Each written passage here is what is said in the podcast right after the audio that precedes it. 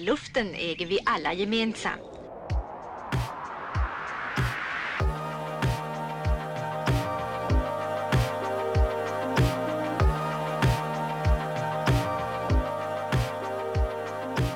Då säger jag hej och välkomna till Torsk på Ti, en discgolf-podcast på svenska om nyheter i discgolfvärlden. Det har gått några veckor sedan sist ska jag säga och det har hänt en del grejer, inte överdrivet mycket. Vi kan börja med off-season övergångarna kan vi berätta att Joey Tamali, Jomes Pros gamla kameraman som slog självaste världsmästaren, ja är han sexfaldig världsmästare, Paul Macbeth i en tävling i Estland förra säsongen.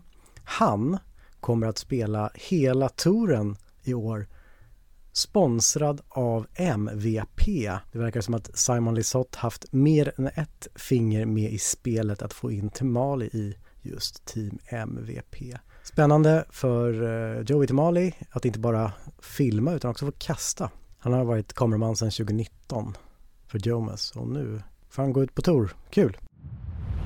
Ja, nog finns det många sätt att diska på alltid. Knut Valen Håland, det här är några veckor gammalt nu, men Knut Valen Håland, norska spelaren, han lämnar Innova för att istället eh, kasta Discmania för 2024. I en serie memes på sin Instagram gjorde Håland klart att han lämnar Innova. Ett rätt okonventionellt, men eh, jag måste säga att jag tyckte det var roligt sätt att kommunicera ett nytt sponsoravtal, även om jag hoppas på att han inte har saltat jorden helt för andra sponsorer längre fram, men eh, det borde vara lugnt va? Knut Walen Håland har vi ju sett i minst en Jomes-video. Han, han, har nog varit med i fler, men, men eh, den jag minns bäst det är eh, när de är på Emporia Country Club och kastar från bron till öhålet eh, nummer 16 med sådana här mysterydiskar. De bara får en hög okända diskar och ska försöka lista ut hur de flyger och vad de kommer göra för att kunna landa på ön. Chantel Budinsky, kanske mer känd som Miss Frisbees, hon går till eh, Prodigy Core Team, deras högst rankade team. Det ska bli väldigt spännande att se vad Chantel Budinsky kan göra den här säsongen för Prodigy. Woo, right side, let's go! Det har spelats eh, några tävlingar också under försäsongen. Kanske man inte tror, men det har det gjort. Bland annat en på Nya Zeeland, Taupo Classic, där eh, Juliana Corver vann hon vann därmed sin 250 PDGA-tävling. Ruskigt imponerande av Juliana Corver som spelar i FPO 50.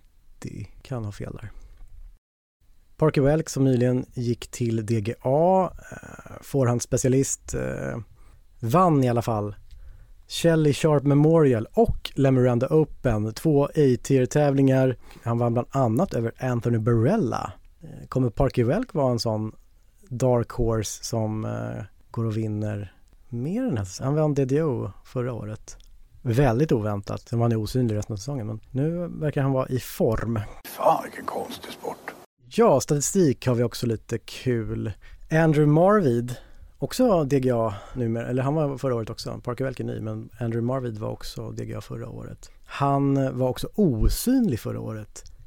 Men han hade en cirkel 1 puttprocent på 93,1. Från cirkel 1 satte han under förra säsongen 620 av 666 stycken puttar. Han missade 46 puttar, allt som allt. Det är den bästa prestationen som man började mäta puttprocent, tror att det var 2017 någonstans där. Det är extremt imponerande Eh, personligen hade jag kanske satt 46 puttar av 666 istället och haft en puttprocent på 6,9. What the fuck Richard? Det har också kommit lite statistik från Judisk för våra svenska banor. Jag eh, hittade bland annat Visätra discgolfklubb söder om Stockholm som la upp hur många rundor som hade registrerats i just Judisk-appen de senaste tio åren. Fram till 2023 då. 2013 då kunde man knappt se hur många det var i den här grafen. Men fram till eh, 2019 då ökade intresset ganska rejält. Men 2020, som alla vet, stack det iväg. Då var det ungefär 500 registrerade rundor på Visätra per månad då eh, och spiken var i augusti. Eller piken kan vi säga. 2021 och 2023 ser snarlika ut. Då registrerades 1500 rundor per månad. Eh, piken, spiken var i juli-augusti. Dock var det färre rundor 2022. Då var det 200 färre, 1300 rundor registrerades då. Så intressant måste jag ändå säga att 2021 och 2023 såg ungefär likadant ut. Det var en liten dipp 2022. Enligt judisk så är det ungefär 25% av alla rundor som registreras i appen. Jag personligen ska bli bättre på att registrera, även om jag bara är ute själv oftast. Ska bli bättre på att registrera de här rundorna i judisk. Eh, det är bra att ha den här statistiken både för banornas bevarande, visa upp för till exempel kommunen. Men det är också bra eh, för sporten i stort tänker jag. Man kan luta sig mot och man kan veta ungefär hur många som spelar. Eh, inte bara antal PDGA-medlemmar. Du vet ju hur irriterad du blir när jag pratar och du puttar. Heatland Discgolf sponsrar ju också en del tävlingar men de har ju också en eh, e-handel, man kan köpa diskar. De har delat med sig av lite försäljningsstatistik som jag tyckte var väldigt spännande. De har topp 20 putters, topp 20 midranges och topp 20 fairway drivers har de lagt ut på sin Ja, Facebook va? Jag ska inte tråka ut er med alla siffror på 20 stycken olika putters. Men jag kan köra topp 5 av flest sålda putters på Heatland Disc Golf. På plats 5 hittar vi Pure, Latitude 64s. Trevliga putter. På plats 4, Zone OS. Är det, jag gissar, jag är dålig på discgolf ska jag säga, men jag gissar att det är den överstabila Overstable OS. Zonen, och zonen är väl överstabil i sig, så det är väl en extremt överstabil putter, nästan en midrange va? Luna på plats tre. Eh, ja, det är väl Macbeths eh, signaturserie va? På plats två hittar vi vanliga Zone. Zone ska jag säga kanske. Men på första plats, något oväntat, måste jag säga i alla fall som jag tyckte. Clash Discs Popcorn, best, den mest sålda putten på Heatland Disc Golf 2023. Nästan tre gånger så många popcorn som Proxys av det jag kunde tolka utifrån statistiken på Heatland. Om vi går vidare till midranges, de hade topp 20. Man kan gå in och kolla på deras Facebook eller Instagram tror jag. På alla 20, men topp 5 har jag lagt upp här. Topp 5 midrangers sålda på Heatland. Det är Innova Rock. Det är Innova Rolo som har snabbt klättrat upp på försäljningslistorna för den släpptes ju, ja det måste ju varit oktober va? Någonstans där september, oktober. Den klättrade i alla fall snabbt upp på försäljningslistorna till plats fyra och den har också minus fyra i turn. Lite sugen på att testa den faktiskt men det kommer väl bara bli en roller av det. På plats tre, Buzz. Ingen, det är inte oväntat, det är väl en av världens mest sålda diskar. Också hört att den är lite djup och oskön i handen. På plats två, Stig, som jag personligen kastar. Påminner lite om Detour, eh, MVPs nya. Och på plats ett har vi Clash Discs Berry, som jag också bara hört gott om.